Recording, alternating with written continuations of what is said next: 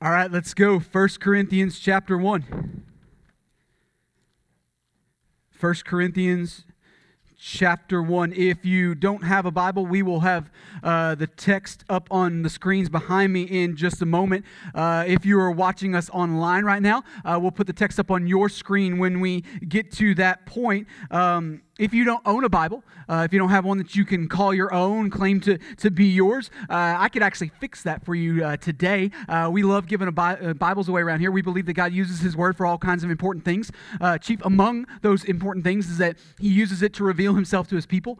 we want you to know God. We, we want every corner of your life to be shaped by Him, defined by Him, led by Him. And if the Scriptures, His Word, or what He's going to use to, to do that in you, we think it's advantageous to, to be putting Bibles in people's hands and, and coming up with creative ways for people to, to be reading, uh, reading them uh, as much as possible. And so if you don't have a Bible of your very own, uh, get a hold of me, whether it's in person here or through the contact form in the video, and then uh, uh, we can actually knock that out pretty, pretty quick. Um, so we kicked off a brand new series last week, right? Uh, we, we're, we're going to take the scenic route, I think, through the letter that we call First Corinthians. It's a letter written by the Apostle Paul to the church in, in the Greek city of Corinth. Um, we think it was written uh, somewhere b- between about 53 AD and 55 AD. My theory leans more towards the latter of those two dates, but there's some healthy debate there. Um, and it's written to a church that Paul knows intimately. He knows them dearly. He loves them well. He knows them incredibly well, inside and out. Uh, he was there at the beginning when the church of Corinth got started. Uh, the, the vocabulary that we use in, in church circles is that he planted the church. He started or began the, the church in Corinth. And so even if, even if we go with the later 55 AD date for the writing of this letter, it means that he's really only been gone for about three-ish years at least on the, that's on the top end. It could be way less than that. All right. And so uh, the people in Corinth are people he knows incredibly well. Churches always have turnover. Things grow, things shrink, people move on, all that kind of stuff. But not much has changed in three years. He knows this church backwards and inside out. He had actual personal relationships with many of them. And let's be honest, that's more than like three quarters of your Facebook friends, right? right? So, like, he actually knows these people. And so we also mentioned last week that this is not the first letter that he had written to them. Uh, he had written, they had, he had at least written to them once by this point, and they had at least written to him once by this point. Uh, he had sent a letter to them, they had sent a letter back to him. I also completely failed to mention it last week. It was in my notes, but I flew right past it. Uh, Sosthenes, and you remember that guy in verse 1 that you probably struggled to pronounce his name, Sosthenes? Right? We think that he is from Corinth. We don't know exactly who he is. There's some debate over whether or not he's like a, a, a an official of a synagogue. Uh, we don't know if it's that guy or not, but we're pretty sure he's from Corinth, and he either carried the Corinthian letter to Paul or he carried a personal report to Paul. And so Paul knows exactly what's going on in Corinth right now. And so, all that is to say, Paul knows his audience. He knows who he's talking to. He knows what they struggle with. He knows what their idols and their hang-ups are. He knows them. And like a surgeon, we said last week, like a surgeon, he's going to get out the scalpel and he's going to go directly for the tumor. But that tumor, that the core problem to be addressed in Corinth, it, it wasn't really their long list of sins. And, and trust me, it's, it's long. It's, it's, in fact, it's longer than probably what you or I could sit down and come up with on our own docket or on our own uh, sheet. All right? And so it, it's an incredibly long list of sins. But the core problem in Corinth is, was, was a failure to understand whose kingdom they actually belonged to. They knew the gospel. They, they had submitted to the gospel, but they allowed the influence of other, and I would, I would say lesser kingdoms to creep in and begin to claim things, to creep in and define values and to, to dictate terms for them. They had forgotten the transcendent king who had called them to himself. And, and listen, the, the moment that you lose sight of a transcendent king, you begin to think that you're pretty kingly too. That's how it always works. You, you lose sight of the transcendent, you start to get impressed with the not transcendent. So they lost sight of their king and they began to elevate themselves. And so that, that long list of sins in Corinth is really nothing more than the inevitable fleshing out, the inevitable finish line of those who have bought into the lie that there's not something better to chase after. They got distracted by petty, temporary, fading things. But then in steps this beautifully upside down kingdom with its otherworldly king. With its otherworldly king. And he's going to he's going to call us to some things that that honestly look backwards to, to what everybody else around us is chasing after. And, and, he, and he's going to reshape us to, to value and, and to love things that the rest of the world tends to despise.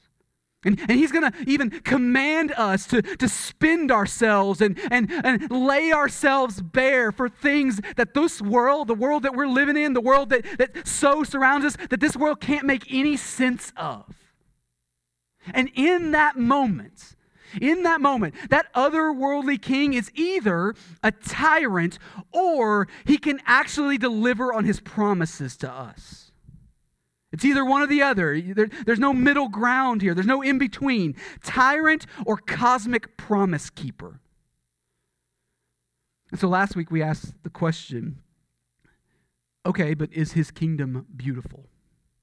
Right? Like, uh, forget about for a moment whether or not it initially makes any sense to us. In fact, I, I, would argue that it probably doesn't initially make any sense to us. Our initial reaction is likely going to be one of confusion or one of doubt. But, but, but lay that aside for, for half a second and just ask the question Is it beautiful? Is it good? Is it true? Does it have eternal value in an otherwise fading world? And if the answer to those questions are yes, who cares what it costs us on the front end? Who, who cares how high that hurdle is? Jump it. Jump in the deep end and let Him do something awesome with it. But that was last week. You ready to see how Paul shows off this beautiful kingdom today? Starting in verse 4. 1 Corinthians chapter 1, starting in verse 4. Paul says this I give thanks to my God always for you because of the grace of God that was given you in Christ Jesus. So let's call time out there. All right, so about two thirds of Paul's letters start out exactly this way. He follows his initial greeting with a word of thanksgiving. He just tacks it right on to the end of that. You see this play out this way in Romans, you see this uh, in Philippians, you see this in uh, Colossians, you see it in both of the, uh, the Thessalonian letters. So it's a pretty common move for Paul. Initial greeting, word of thanksgiving, right? And so we, we asked this question many, many moons ago when we were looking at Romans together. It's well over a year ago now. Uh, but back when we were looking at the first part of Romans together, we asked this question because he's got this little Thanksgiving greeting. We asked the question Do you think Paul's sincere?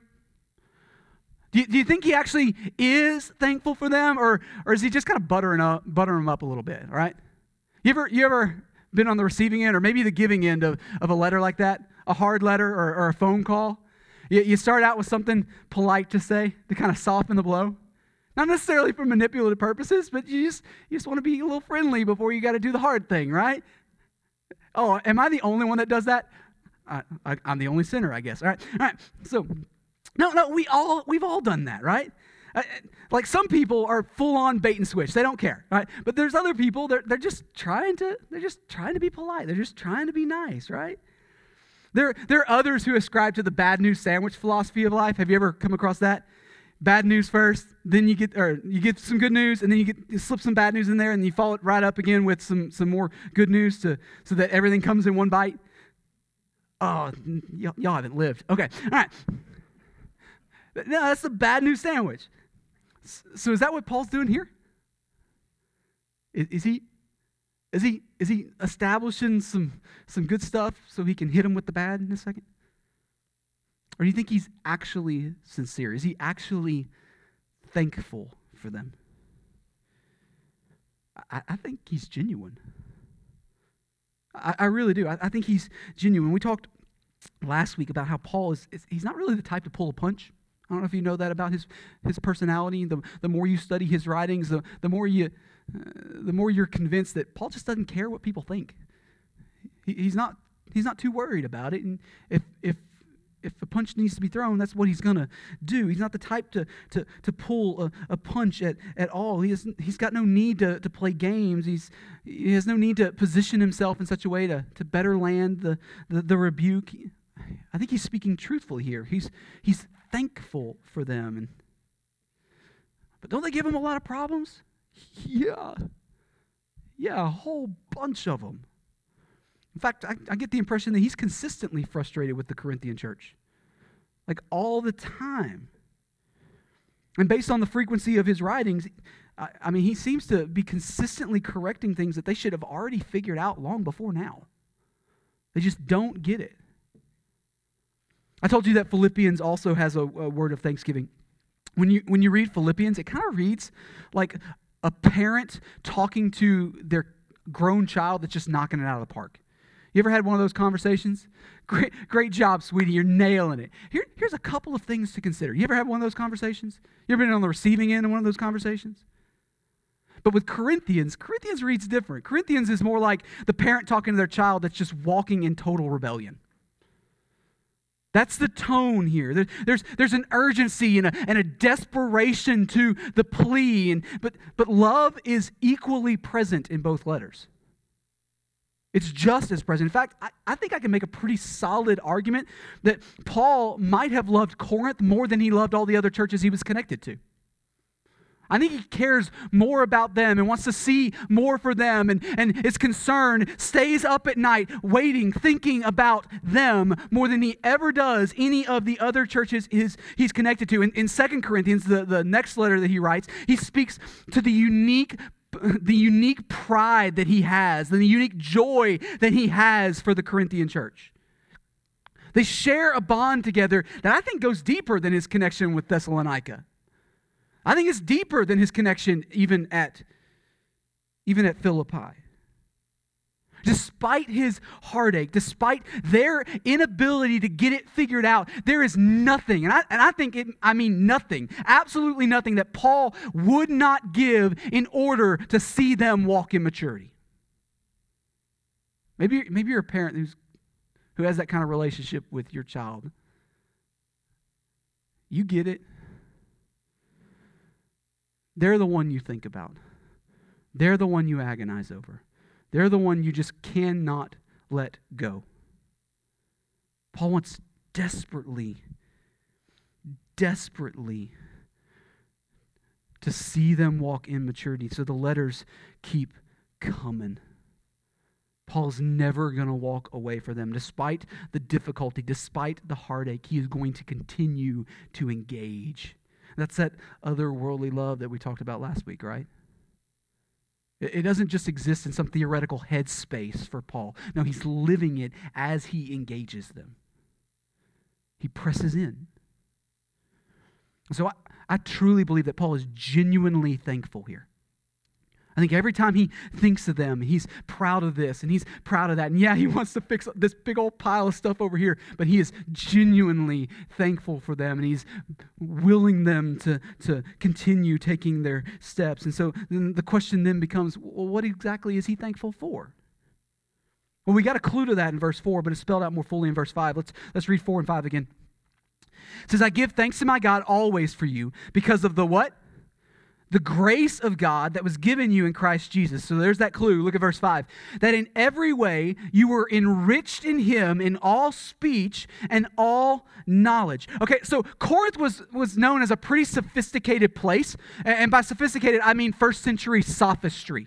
All right, first century Greek sophistry. Uh, about four to five hundred ish years before Paul is writing this letter, the sophists, guys like Plato and Socrates and their schools, uh, they were they spent they were seen, I think, by by the enlightened world uh, uh, in their day as the possessors of wisdom. They were the ones that that held wisdom and imparted wisdom. Uh, but wisdom can't can't merely be you know just kind of walked up to and attained. It's got to be earned a little bit, and so you got to kind of kind of journey your way to wisdom in Greek thought. And so the, the sophists would stand and they would give these elaborate speeches in order to, to weave complex philosophical paths and lead their followers to enlightenment. That, that's, that's the game that the sophists played 500 years before this letter is written. And so when most people think of Greek philosophy, that's the era that you're thinking of, right? right? Whether you took a course in college or, or maybe you just kind of heard about it and Google some stuff, that's kind of the era, that's kind of the time frame that people go, ah, yes, Greek philosophy, the, the, the, the pinnacle of, of human reason or whatever you want to title you want to give to it.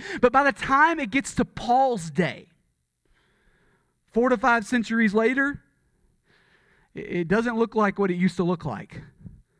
And it really kind of devolved into nothing more than empty speeches and grandstanding, seen as a kind of sport for them. Professional and semi professional orators would, would gather a crowd in their local theater and they throw around big, lofty rhetoric in order to just entertain some folk. It's a good thing to do on a weekend. They'd take the local debates of their day and they'd pick them apart and they'd overanalyze them and theologize them all for the sake of just hearing themselves talk. Which, let's be honest, is an, another layer that Corinth looks a lot like our culture, right? That's probably why, if you do ever come across the word sophist, you never hear it in the positive sense. It used to be a big deal. It used to be a good thing. In 5th century BC, right, they were the height of intellect and culture. 21st century AD, the sophist is someone who merely talked about problems instead of doing something to fix it. That's what it's devolved into. Go ahead and insert the most popular leader of your political opponents here. That's what we see them as talkers rather than doers. Greek intellectual culture had definitely taken this turn by the time that Paul steps onto the scene. It's, it's, the, it's the culture that he's tasked with preaching the gospel into. And so th- there's, there's no debate that the epicenters for this kind of thought and, and, and paradigm, there's no debate that the epicenters for this were Athens and Alexandria during this part of history. But boy, didn't Corinth want to be in that club. They wanted to be like Athens and they wanted to be like Alexandria. And so forget about the other things that, that might be going on in the city. You were, you were something in that town if you could gather a crowd and keep them entertained. You were the big boy. And if you could mix it with the other big boy intellects, you carried some status in that town.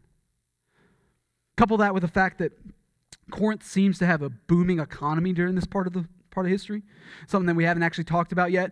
A lot of commerce flowed through town. Uh, they're, they're in the middle of uh, the Greek isthmus. And so, Greece, if you look at a map, you got two pieces. You have a northern piece and a southern piece. Corinth was sitting in the little skinny part that connected the, the two. And so, uh, there was a lot of commerce through town. later, there would be a, a canal built through uh, the isthmus, but they would actually roll ships over on logs from the one side of the port to the other side. Uh, Corinth wasn't a port itself, but it was kind of in the, in the middle, flanked by ports, and it was the big town that kind of was used as the administrative hub for all the commerce flowing back and forth. And so uh, there, was, there was a lot of cash flowing through Corinth. Big business means expendable income. That's what it means. It means cash in the purse to start spending on some things that, that you wish other folks to see about you. And so Corinth, who prided themselves on this sophistry and this elevated, lofty speech. They, they figured out if they threw a little money at the philosophers down in Athens and Alexandria, they could come play for our team instead. Free agency is a really fun time of year if your team has more money to spend than the other team. It's not so fun when everybody's pulling your players away. But if you're the one with cash, you're sitting pretty tall, right? So, so Corinth started just throwing money at people, and they would get these guys to come hang out in Corinth instead of Athens or Alexandria. And so, uh, so what happened is that that the elevated talent of the city began to, to flow through the city, and elevated talent always leads to elevated expectations. Always. It took more and more and more to keep the crowd entertained. You had to deliver, and you had to do so winsomely, right? This is a results based business. Keep the, keep the machine going. And And because the entire culture of the city revolved around this elevated, articulate reality, that culture existed in the Corinthian church as well. It wasn't an outside thing, it was an inside thing. It permeated every corner of their society, but, but it wasn't necessarily for ill.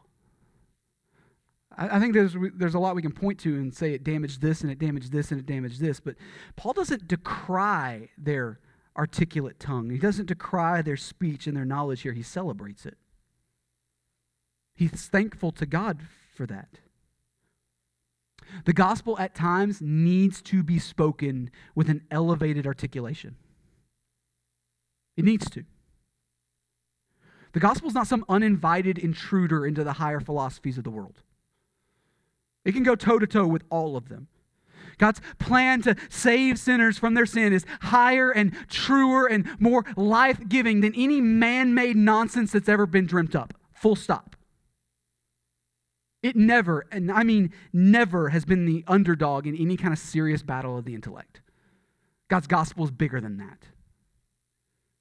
So, a sharp mind and a smooth tongue, they can, emphasis on can, be used for good. They can.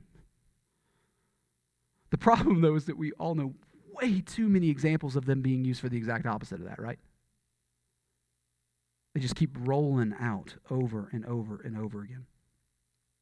While the gospel is right at home among the higher minds and the fancy talkers, we've all seen our share of logic and rhetoric being used to tear good things apart and leave this world in ruins. Seems to be more often than not, actually. And so, what makes for the difference then?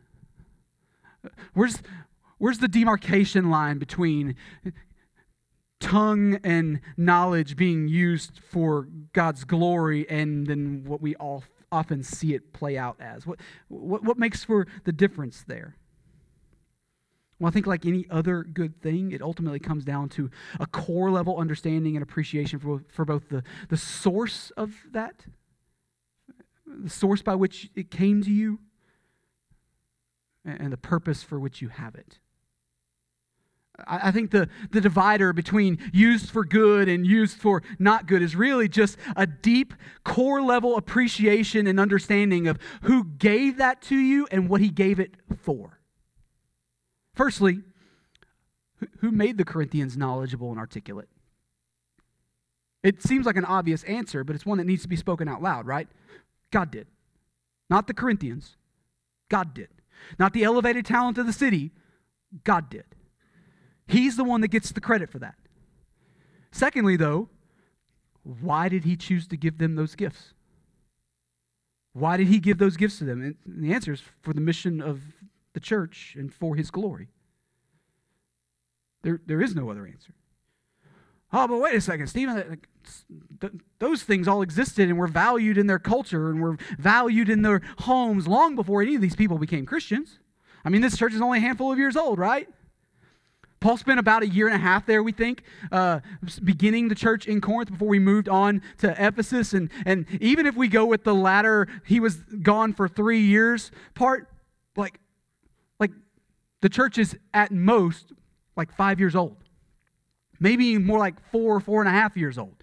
Right? And so, if all we're counting are the, the Corinthian natives, let, us assume that maybe a couple of people moved into town from other places. Right? But if all we're counting are Corinthian natives, then the most mature believers in the room would have been Christians for less than five years by this point.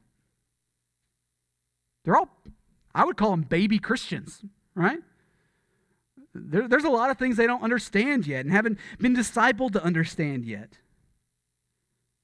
Nobody there had grown up in the faith. Nobody there had parents that were uh, discipling them and raising them up in the Lord, teaching them that, that God created them and wired them to do this and to do this. None of them had that. All of them had families and careers, hobbies and passions long before they ever knew anything about the church. They were fully functional adults and probably were pretty good at it. And so the question is does, does God really get to take credit for those things? Well, we can answer that question with some other questions. Did God create the Corinthians? Yes or no? Yeah. Did He wire them inside and out to love certain things, enjoy certain things, pursue certain things? Yes or no? Did he sovereignly open their eyes to see the depth of their sin and the beauty of Jesus' sacrifice? Did he bring them together as a, as a church family to know and be known, to serve and to serve? If yes, then he does get to claim all those things. But it goes even a layer beyond that because, because Paul says that God enriched them. He didn't just equip them, he enriched them. He took all of those good things and that he gave them before they ever knew him. And, and upon calling them to himself, he expanded those gifts and he refined those gifts and he empowered those gifts and he gave those gifts eternal purpose. God is not merely the giver of the instruments, He's the maestro that leads His orchestra to play His otherworldly masterpiece. He's the giver of the gifts and the organizer and ultimate user of the gifts. If we would but only set our selfish ambition aside and instead follow his lead, just watch what he does with it. But that's not all Paul that, want, that Paul wants to point to here. He squeezes in a little parenthetical statement in verse 6. You'll see the little, uh, little em dash after knowledge there. Verse 6 even as the testimony about Christ was confirmed among you. So Paul is going to attack their, their selfish misuse of their gifts all throughout this letter, right? That, that's going to be a tone that he strikes over and over and over again. Right? They, they use them to elevate themselves and to exalt themselves rather than to serve each other and to serve God's purposes. It became these tools that they would use for selfish gain rather than for God glorifying gain. And, and so there, there even seems to be some in the church as we read through this letter who wanted respect so badly that they just outright faked spiritual gifts in order to gain attention. Right? So that's the kind of level of nonsense that's, that's going on in Corinth. Paul's going to have to address that too. But despite all their failures, despite all their sin, the presence of those gifts, when they were true gifts, guys, the presence of those gifts are still a proof that God was working in them. It was a seal that God was doing something there. They had, they had heard and received the testimony about Jesus from Paul himself. And, and listen, when God plants his flag, he doesn't go back and unplant it. He had established his work there. It was, it was shown off in these gifts. And the fact that those gifts are there is proof that, that God was there and he ain't going away. They're marked by a whole lot of sin and immaturity, but, but those good things that God has given them are still a proof, a seal that He's working in them and through them, and He ain't done. Now, in case you're hearing what I'm not saying, let me make it very, very clear. That seal does not ignore their selfishness and their sin. It does not ignore their misuse of their gifts. Repentance is going to be called for over and over and over again throughout this letter. But thanks be to God, man. He is faithful enough to not be burdened by their failure to be faithful. He's not dependent upon their faithfulness in order to get the job done. God is uh, working his purposes in them and through them, and he was never dependent upon the Corinthians' ability to figure it out.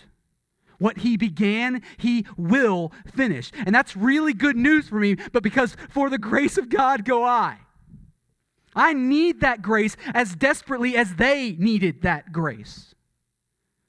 I like to pretend I really do. Like I've got I've got things better figured out than all the, the train wrecks that we're gonna read in this letter, but then I'm dumb enough to go look in the mirror.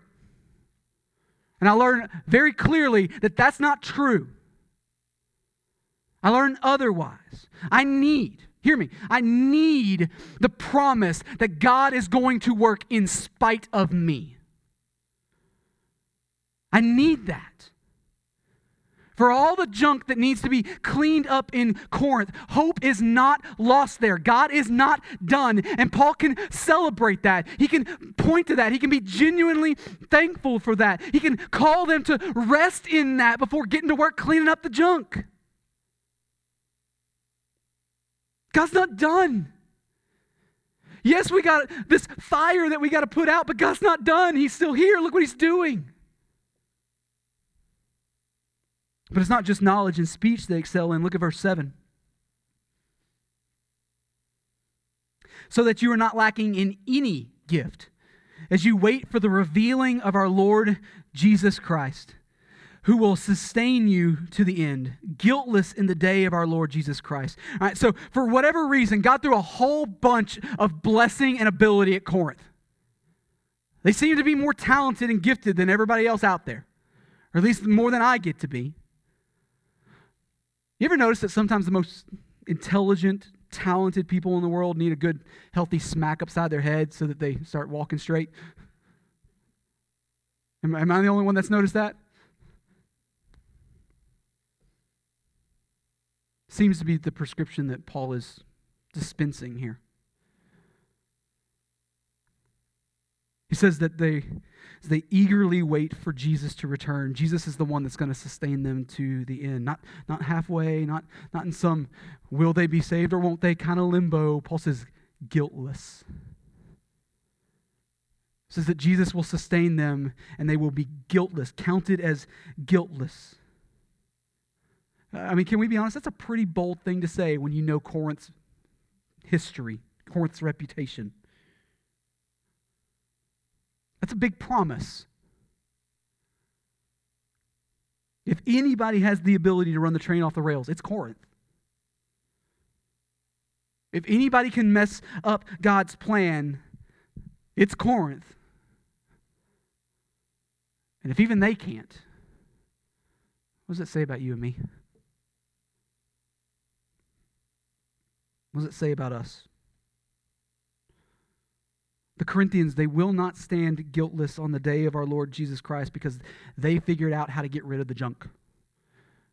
Or because they figured out how to get rid of their guilt. They're as guilty as anybody can be. They're as guilty as anybody can be. We're, we're talking about picture in the dictionary kind of levels here. No, they, they stand guiltless because their guilt was paid for by the death of their Savior in their place. Jesus died on the cross to make propitiation for their sins, payment for their sins. It was covered by his shed blood. The wrath owed for their guilt was soaked up fully in the finished work of Christ on the cross. He took their sin, and in exchange, his perfect righteousness was given to clothe them. And so, flawed followers of Jesus in Corinth and flawed followers of Jesus at Nashua Baptist can both stand guiltless on the day of our Lord Jesus Christ because our King was guiltless for us. Have you trusted in that finished work on your behalf? Have you trusted that? Who cares what you call yourself now, and who cares what you called yourself in the past? Have you trusted that? We're not as messed up as Corinth was, not even close, but we need grace as desperately as Corinth did. In a moment, we're not there yet. We got more to look at, but in a moment, I'm gonna, I'm gonna pray and we're gonna sing. That, that'll be a time for us to respond to God's word. If you're, if you're here and you're not a follower of Jesus yet, you can change that this morning, right? You can respond to Him in repentance and faith. You, you can follow Him as Savior and Lord. And, and so when that time comes, when we actually get there, I'm gonna, I'm gonna be down front here if you want somebody to talk to, or maybe you're watching us online, you can use the, the contact form that we got linked in the video. Uh, either way, man, I'd love to help you I'd love to be helpful to you as you figure out what that responsive faith looks like. You can, you can respond to him and his grace this morning, the full and final work to pay for your sin on the cross and save you from that sin and make you blameless, guiltless on the day of his, of his coming. You can respond to that today. But what about those of us? What about those of us who've already responded to that? What about those of us who are already followers of Jesus? Well, there's one more verse to cover. Look at verse 9.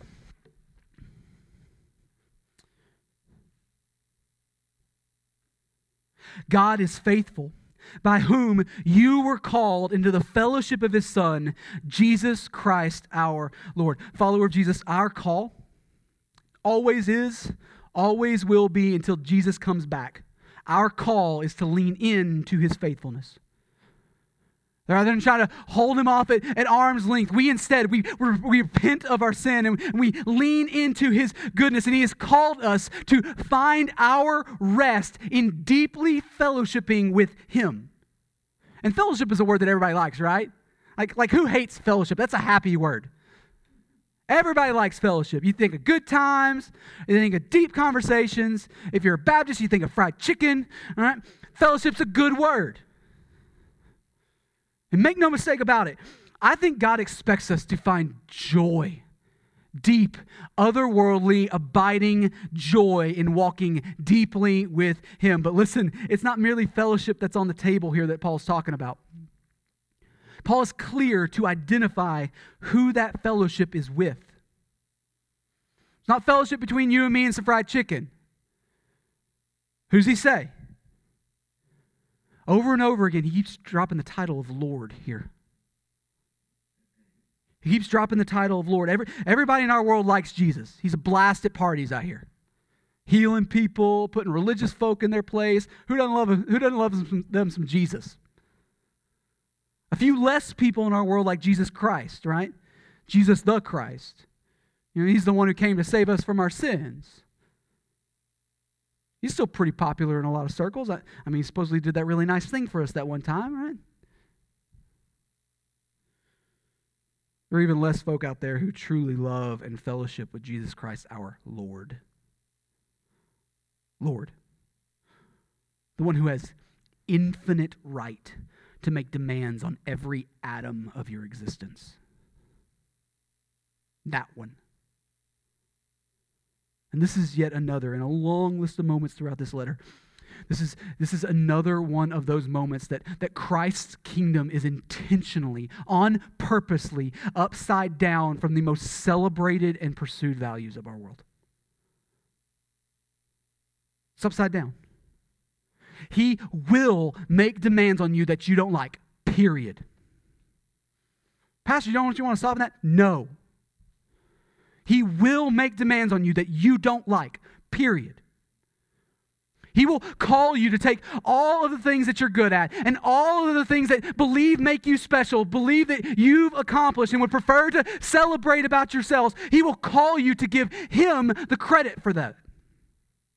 He'll call you to use those things for His purposes instead of your own, to use them to serve others rather than to serve yourself. He'll call you to use them to glorify His name instead of vainly wasting your time trying to glorify you. He'll call you to that. And in that moment, He is either a tyrant or He can actually deliver on His promises to you. It's either one or the other. There is no middle ground, there is no in between. Tyrant or cosmic promise keeper. His promise promises that investments in his coming kingdom can never be destroyed by moth or rust. They can never be stolen by thieves who try to break in. He's either a madman, brazenly calling himself Lord while he can never deliver on a word of it, or he's actually the good king who can be trusted with everything without even the slightest hint of reservation in you. Make no mistake about it, his call to fellowship deeply with him is 100% upside down at least when it's held up next to the things that everybody else is going to tell you that you deserve to chase after in this life. It will be upside down. The question to be answered, though, is is it beautifully upside down? Is it good? Is it true? Does it have eternal value in an otherwise fading world? And if it does, who cares? Who cares what it'll cost you on the front end. Jump over the hurdle. Follower of Jesus, our response is the same as it is every single week. We repent of sin and we press deeply into his goodness. I'm going to pray. We're going to sing. Whoever you are and however God has called you to respond, let's do that together right now. Father, you're good to us. Thank you for the scriptures. Thank you for 1 Corinthians, a letter that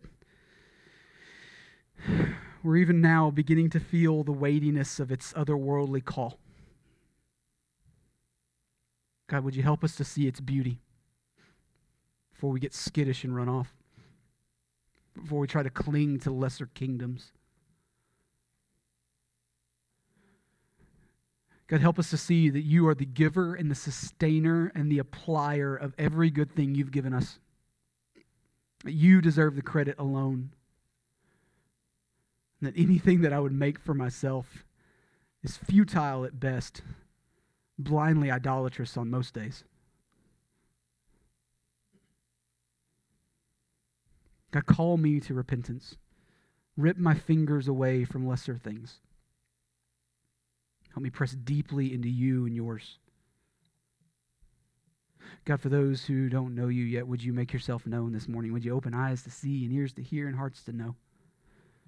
Draw men and women to your kingdom today for your glory? We love you. In Jesus' name we pray. Amen.